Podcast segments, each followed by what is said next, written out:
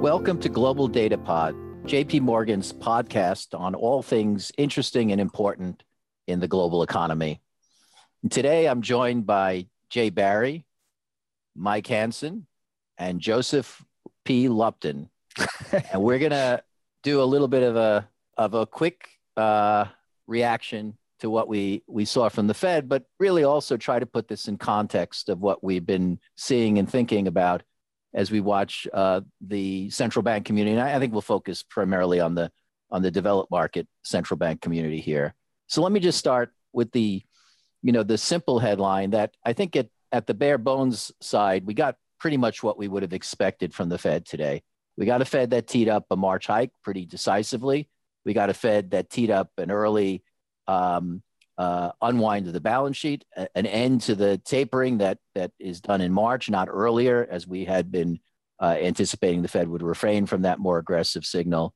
Um, and we got a Fed that, on paper at least, um, does not give us much guidance about the path ahead. It, it neither followed the uh, Greenspan, uh, Yellen, we're going to move on a gradual basis as they came upon their tightenings in 2004 and 2015, nor was there any decisive signal of a Fed telling us that they're clearly moving faster. However, when we look at this meeting and particularly the press conference, um, the clear tone was one of a Fed that feels like it's got a lot of work to do and that it was would be clearly um, open to the um, uh, idea that it may need to move uh, more than 25 basis points per quarter. If I can read one quote um, and there are probably a few here that uh, make this point. I'll read the one where Powell says, we will need to be nimble so that we can respond to the full range of possible outcomes.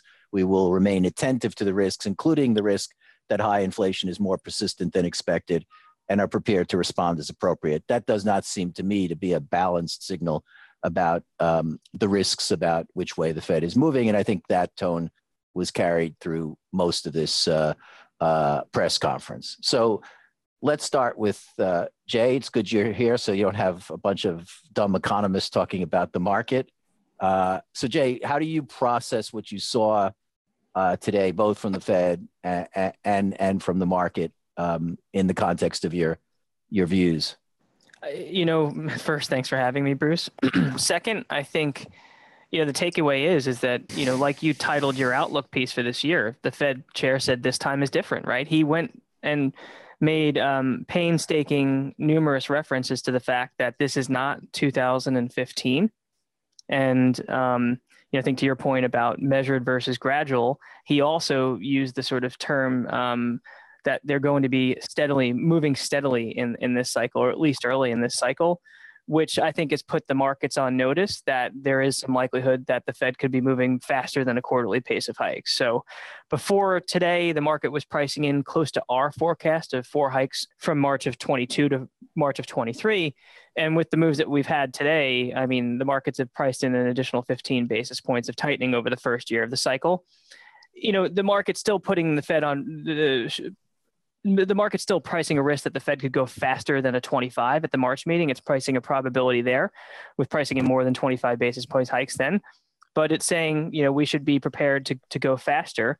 And you look at the way the yield curve behaved, it's sort of, I think, representative of that. Uh, two year yields are up 12 basis points. Longer term yields still rose significantly, but the curve flattened, sort of saying that the Fed will be going faster. Um, and, and, it also said to perhaps a, a higher level than we previously expected. Um, the other thing I think you know pointed out to me on on on balance sheet is that while they've made no decisions, he continues to talk about how the balance sheet is significantly larger and it will have to be drawn down and run off at a significantly faster pace than we've seen in previous cycles as well.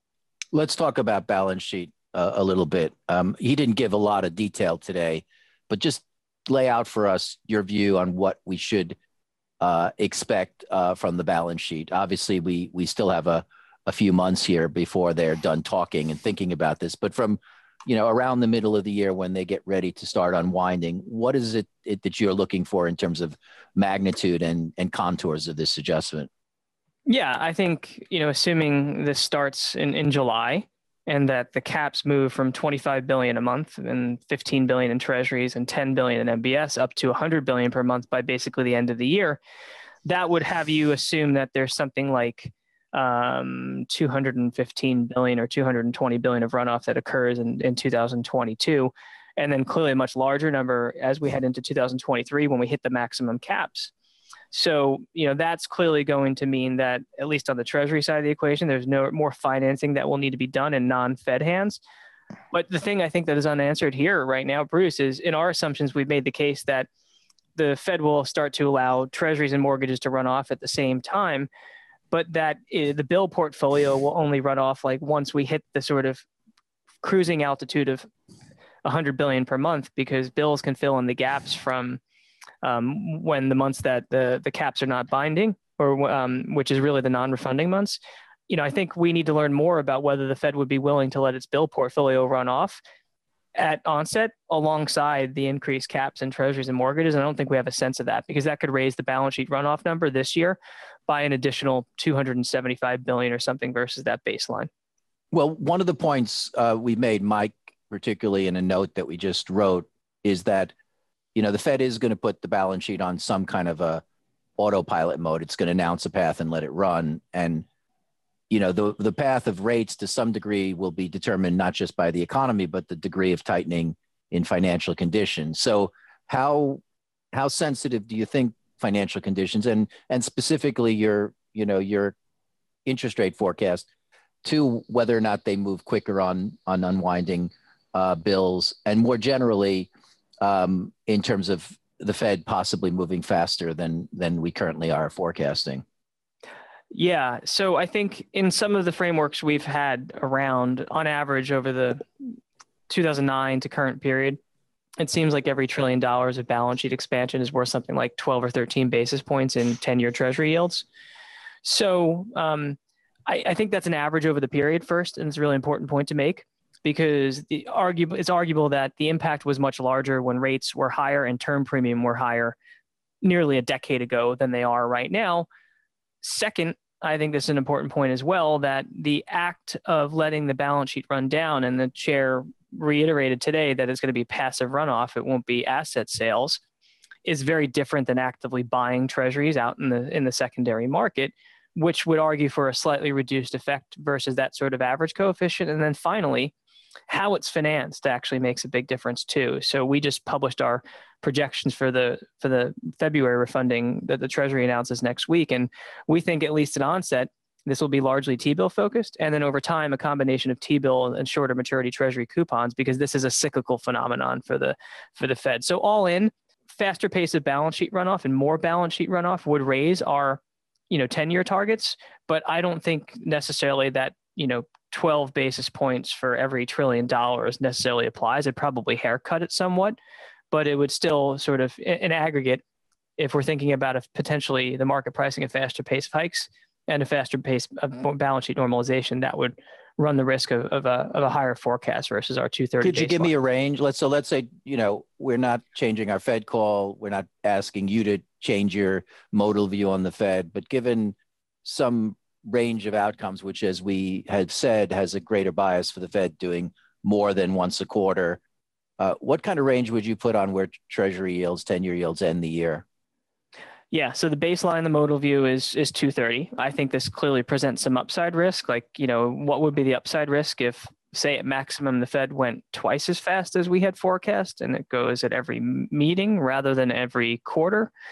You know, add an additional 100 basis points of tightening. That's probably worth another 40 basis points on our forecast. So something closer to two and three quarters overall. So let me turn to you, Mike. Think about a US economy where Fed's moving, maybe faster, maybe not, but moving. We're going to get treasury yields going above 2%, maybe as high as 250. Let me just round off what you you just said, uh, Jay. Um, you know, how worried are you about the the resiliency, the health of the U.S. economy against that backdrop. Obviously, the Fed wouldn't be too worried if it was actually going to follow through on this, but but how do you think about it? And also, you know, you've written about the kind of the interaction between guidance on balance sheet and how that uh, plays out in terms of uh, also guidance on rates. So take us through a little bit of that. Yeah, well, I mean, our forecast presumes that the Fed's going to be moving uh, you know, four times this year and continuing with a similar pace into next year in order to, to you know, kind of keep a, an economy that's going to be running above potential, cooling down towards getting inflation back towards target, right? So the, the whole idea is that the path that we're expecting for this uh, recovery, you know, as we get into the latter stages of the pandemic and then I guess into an endemic stage, presumes that you're going to continue to have a relatively hot labor market, uh, you know, relatively strong economy, and so it's going to warrant the Fed doing the kind of tightening that we've talked about, both in terms of rates and the balance sheet. Um, obviously, you've, you've, certainly seen some clients sort of question that, and, and, you could argue that the, the rates market is perhaps questioning whether the Fed can go as much as, as we're thinking because the, the terminal rate that's priced in seems to be a fair bit lower. Um, one possible explanation, of course, is that the, the market thinks that the economy is more fragile than we do. Another is that the market has this view that uh, QT, quantitative tightening, the shrinking of the balance sheet, is uh, a fairly potent substitute for rate hikes. Um, and so that's that's a challenging uh, view to kind of reconcile with what Jay was just talking about in the sense that there's a relatively moderate impact, it seems, on QT on, on rates, um, and in particular, as he mentioned, you know the the impact of letting the balance sheet run off is proportionally smaller for each additional quantum of uh, balance sheet that you're subtracting versus adding in the, the prior uh, stages of, of QE, right? Um, and so the challenge I think that prevents specifically is that the market is anticipating that the Fed isn't going to be either be able or need to go that much. Uh, but our forecast is pointing to the, the likelihood the Fed is going to have to be you know, more aggressive than the market is expecting in order to make sure that you actually maintain price stability over the medium run. Then some then something's got to give and in particular market pricing around sort of the pace of hikes you know maybe not this year but the next year and beyond and where the terminal rate uh, you know potentially is not consistent with the views around both what we expect for the economy and, and the efficacy that we're looking for for qt well let me also jump in on a, a related topic and, and none of us in this room are going to be claiming to have any expertise in terms of understanding qt transmission to to equity markets. But certainly, one of the questions I've been asked a lot in in the last few days is um, how much should we be worried if if the transmission of QT is more uh, significant in terms of uh, lowering equity uh, uh prices?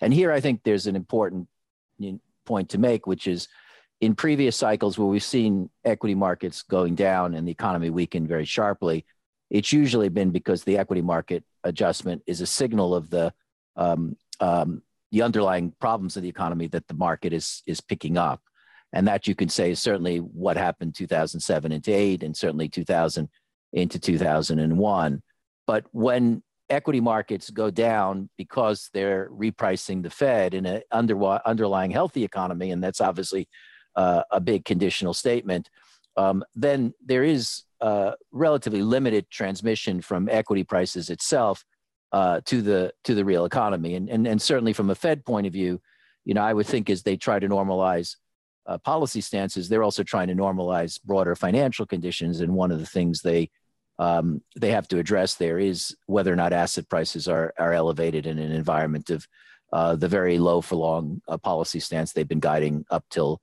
up till now. So that's the, you know that's some backdrop on here. And I do want to emphasize that the other piece of this story, which we're not talking about and we're not going to really get into, is to the degree to which the rise in long-term interest rates in the U.S. any possible um, adverse effect in equity markets, how does it spill into credit? And credit becomes a very important uh, consideration. And our baseline view generally is that underlying credit conditions are healthy and resilient, but that will get tested here.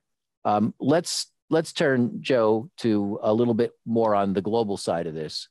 Um, you know, we had the Bank of Canada today, uh, which surprised us a little bit. We've got some rethinking going on on our ECB story. Um, you know, what's the right message we should be sending right now about a Fed that's starting to go in motion in terms of where the other uh, advanced economy central banks are right now and what they're likely to do over the next year?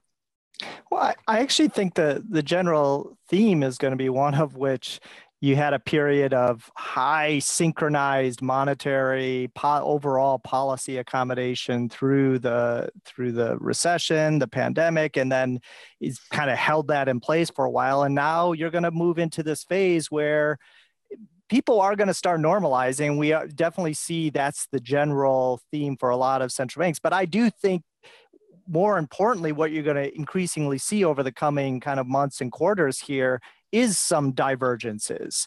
Uh, now, again, I want to emphasize the direction is towards normalization, but the pace of that normalization, I think, is going to start to vary. And I think those differences uh, across central banks, across policymakers, across macroeconomies, I think has important implications for kind of cross country asset pricing. Uh, you know, obviously currencies jump out at you in that in that type of comparison. But you know, you know, for starters, I think we we've already had some in the developed markets. Uh, you know, starting to move. You've had um, uh, you know RBNZ. You've had um, uh, where uh, Bank of England, Bank of England, Norges Bank, Bank of England uh, got going. We thought Bank of Canada was going to start today. They obviously uh, surprised us, but it does seem like the the the the, the modus uh, uh, for uh, the Bank of Canada was to remove the forward, you know, the kind of extreme forward guidance in this meeting, really setting up a rate hike that's that's going to be coming here. So I think that's the direction of things there. The big dog in the in the room here, other than the Fed, of course, is the ECB. And this is the one that's it's always kind of fun to watch, right? I mean, when's the last time the ECB hiked? Was is, can we say it's been more than a decade now, right? That ill-fated hike. Uh, yeah, that ill-fated hike in 2011 that they quickly reversed. So other than that, it's been over ill-fated two two hikes in 2011. Two hikes. There you go. Let's not uh, let them forget that it's it's it's it's been over a decade since we've seen a, an ECB hike. Uh, so I mean, my inclination is to think that they're going to get pulled, right? And that's the way to think about this. This is really kind of a tug of war of the Fed kind of starting to move and the ECB looking at its macro economy, feeling like it doesn't feel the type of pressure either in the labor markets, either in in uh, in inflation. Uh, certainly, that the Fed is is feeling. It's not it's not to say it's not seeing anything labor markets are kind of you're starting to see some hints of, of wage pressure uh, not a lot. Uh, you, you are going to see inflation get up to 2% this year uh, core inflation up to 2% but there it seems like the ecb is really relying on this kind of transitory uh, kind of view and then core inflation dips back down in uh, 2023 so you know they're going to start normalizing but we think it doesn't start until uh, the first quarter of next year and then going i think it's 75 75 next year and 75 the year after. So going relatively slowly. And I, I'd be inclined to think there's more adjustment that needs to be taken there, kind of like an out of the money call view, you know, if you want to put it that way. But, you know, Joe, let me just jump in here because I think that I'm not sure you're really saying what you're trying to because you're, you're the message I'm hearing from you is that the ECB is going to get pulled by the Fed, where I think the ECB is going to get pulled by many of the same macro developments that are that are showing up in the U.S. early, and that includes a labor market that's tight and is going to get tighter, inflation that's not going to come down as quickly uh, and as largely as the central bank wants. Right, and, that's a macro call, let, though, Bruce. Right, me, so I'm. Well, that's I'm the point. That's the no, point. No, I agree. I agree. If let you me just make say, one other like, point. I'm going to debate me, the macro call. Let me make one other point here, which yeah. you know I think it's important that there is much less clear signs of any real wage pressure in the euro area, but the wage settlement process in Europe is bunched in these large settlements, and the German settlements are concentrated at the end of this year where there's going to be a need for cost of living adjustments and if we're right the economy is going right, to be and that's why strong. we are we are a little bit more hawkish than where the market is and we have that hike in the first quarter of uh I, would say we year. we should be kind of worrying about the ECB turning and not turning on the back of the Fed, but turning on the back of its own macro conditions late this year. They would, so you're saying they would hike before the wage settlements? I'd say the window opens in the fourth quarter. Yeah, I mean, you, Bruce. Obviously, you know I'm I'm partial to that because I've been bugging you and I, I just and want others. to get you there. I just want to get know, you to say that. But you know what I was reminded of when I started looking at the history of the ECB is that they haven't hiked in over a decade, while the Fed was going through a hiking cycle. Right? You could have well, made this the same time argument is different, Joe. This well, time is I, different. Yeah, that that that's fair enough. I, I think I, it's uh it's it's it's it's very different for the U.S. and it's it's probably if anything even more remarkably different if we're right on our macro views. I mean, the course. thing is, Bruce, when you talk about the Fed and you listen to Powell, you'd probably you would agree it's the labor market, right? That's the thing that has really got them kind of itching to get going here. And the, the ECB doesn't have that. Their labor market is just not showing that type of pressure. Well, I And would if- just say this, Joe. Six months from now, the things are going to look different. that's my point. I mean, yeah, that's that's you can say that about anything. I mean, And, and by the way, the ECB, as the Fed, you might want. I think inflation has mattered for the Fed, but I agree with you that the labor market is the big driving force here. Uh, I think the ECB is a much more inflation-obsessed central bank. So if inflation stays persistently anywhere in the vicinity of two percent or higher as we go through um, this year, it's going to make. yeah, yeah. I mean, you're Let me- definitely preaching. What's that? I know I am. That's why I'm a little bit bemused by this Surprised. conversation. You think you just want to take devil's advocate here, but anyway, that's not that's not the surprise. Jay, I want to come back to you for a second. How sensitive do you think your forecast on treasury yields are to global developments? If you know, and what matters on the global side most? And and for what terms it's worth to add to that, Powell did was asked a little bit about this, and Powell jumped on that as to to give him a, an out on some views on the ten year that the the global backdrop is one of the factor that drives the ten year in the yield curve. In which case, they have kind of less less con- policy levers on that front.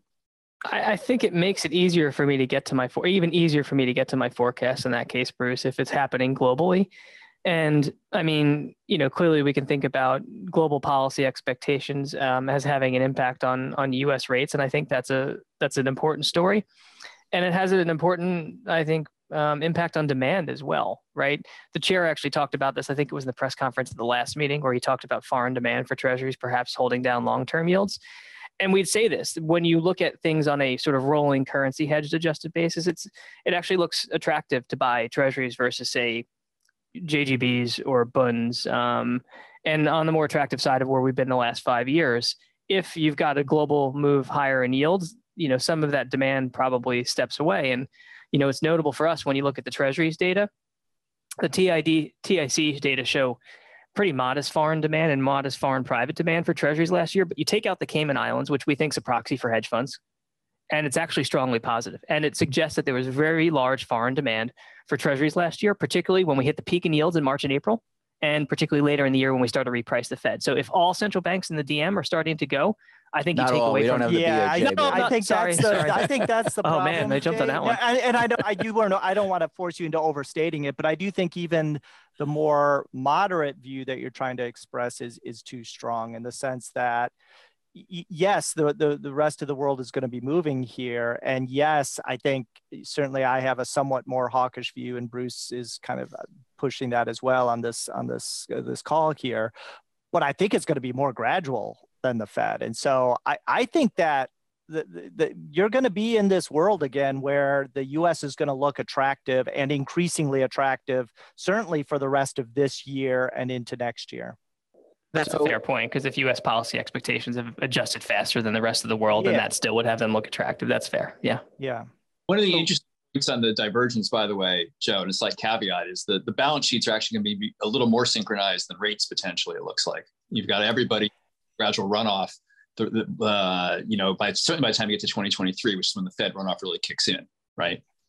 Yeah, that is interesting, Mike. I mean, uh, can you just actually provide a little color on what's going on there? I mean, you wouldn't have thought like if we all view the balance sheet as some type of monetary policy tool. And so if the Fed is moving earlier and perhaps more aggressively, you would say, oh, well, the balance sheet is moving down more. But exactly as you said, when you look at that table you put out, it's fairly synchronized. Is that the right way to view it, or is there just some more mechanical things going on there?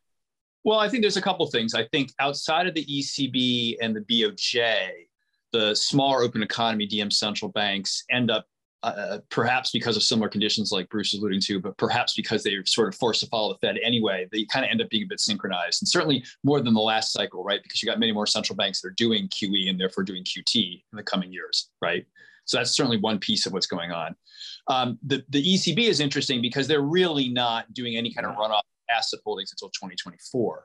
But um, the expectation, as I understand it, is that you're going to have some voluntary uh, uh, TLTROs run off, right? Right. Yeah, that's, I tend to think about that in a very different way. Well, that's so I what. I, yeah, that that and also same with Bank Right. of Japan. I think is a lot of these uh these kind of these emergency pandemic credible programs, credit that- programs. that, are going to end.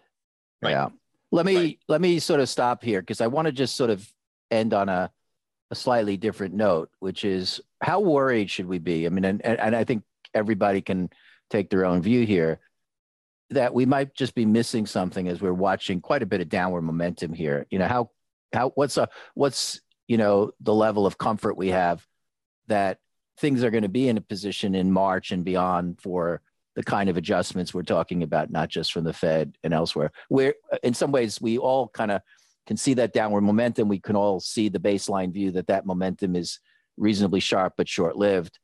You know, where's where's your guys' level of comfort on that view and relative to an alternative scenario where um, U.S. and the global economy actually disappoint here and maybe changes the the the profile we're we're we're talking about. I don't know who wants to jump in first.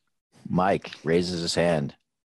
So you're obviously focused on growth in that way you're phrasing that question. And I'm, you know, I'm reasonably confident that once we get to the second quarter, we're going to see a decent growth rebound uh, because it sounds like the Omicron hit is going to be relatively synchronized in the first quarter. Uh, and there seems to be reasonable expectation that you're going to get some reprieve from the combination from the various sources in which globally people are going to be immune, right? So much of which is going to be people having caught Omicron. Where I would would have somewhat more skepticism with the momentum in the view is with inflation. I actually, and Powell emphasized this, that he doesn't see supply chain issues really fading materially until the second half of the year. I think there's some risk that inflation remains uh, elevated a bit longer. Obviously, the data has come off a bit recently outside of uh, uh, some of the commodity prices, but I- think there's some still some risk there, and that's a global shock. All right, let me. I'm going to give you the last word, Joe, since that's the natural place you you should be. But I, Jay, I want to ask your your your perspective on this from a slightly different angle, which is, you know, you're much more focused on markets here, and with the Fed moving and possibly faster, uh, with ten-year yields moving and possibly more, is there some place in the credit in the fixed income space that you kind of see potential source of stress, either in the U.S. or elsewhere, that you would want to flag? I'm I'm going to start really close to home and say the tips market, Bruce, right? Because the chair talked about it today, how the whole exercise and fate has been to anchor inflation expectations. And there's been a move down in the far forward inflation expectations in the tips market over the last couple of weeks as we priced a more hawkish Fed, and it happened again today. So I think first place, if there's sort of like an iterative feedback loop from this, that if those long-term inflation expectations go down too much, that that could potentially in a perverse fashion reflexively have the Fed be a bit more cautious.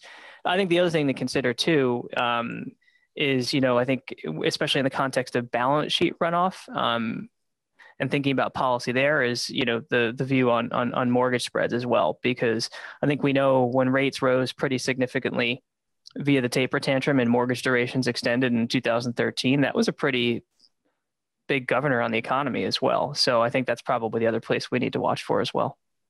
All right, Joe, take us home. Well, I, so I mean, the, the, everything Mike laid out. I mean, I I, I agree. There's a near-term headwind. We look at the fundamentals. It seems like things are going to be strong. Yes, the inflation kind of risk seems skewed to the upside, and we can tell either kind of supply chain stories or expectations, some dislodging. All that is a kind of a narrative that I think is is out there and is is an upside. And I I, I agree with that. There is a downside that worries me. That which is just and you, I was surprised you didn't see people pressing Powell on this more. But boy, to keep talking about the, he said the labor market is very, very, very good. I think he used two varies, very, very good, right? You still have employment, which is really depressed. And you've got obviously labor supply, which is depressed. And that's what's giving you a very tight labor market. Doesn't mean it's a very good labor market. And I personally think that if we get out of this and we suddenly are in a world where you have this kind of hysteresis effect setting in, like you kind of have seen in Europe in the past, that's a that's a downside that that comes out of this pandemic and so if that's the this time is different part of this i guess there's uh we end up in a world with a much lower level of potential even if the level of potential growth kind of comes back to wherever it's at it's just we're kind of lowered our sights on on the, the US economy for a long time. I'd say the UK is in that, that bucket as well. So that's something, that downside is something that is kind of uh, worries me a little bit. Okay, so I think we'll we'll end on that note. Thanks everybody for the conversation. Thanks everybody for listening. Hopefully we can uh, keep the conversation going on Global Data Pod. Thank you. This communication is provided for information purposes only. Please refer to JP Morgan research reports related to its content for more information, including important disclosures. 2022 JP Morgan Chase and Company, all rights reserved. This episode was recorded in January 2022.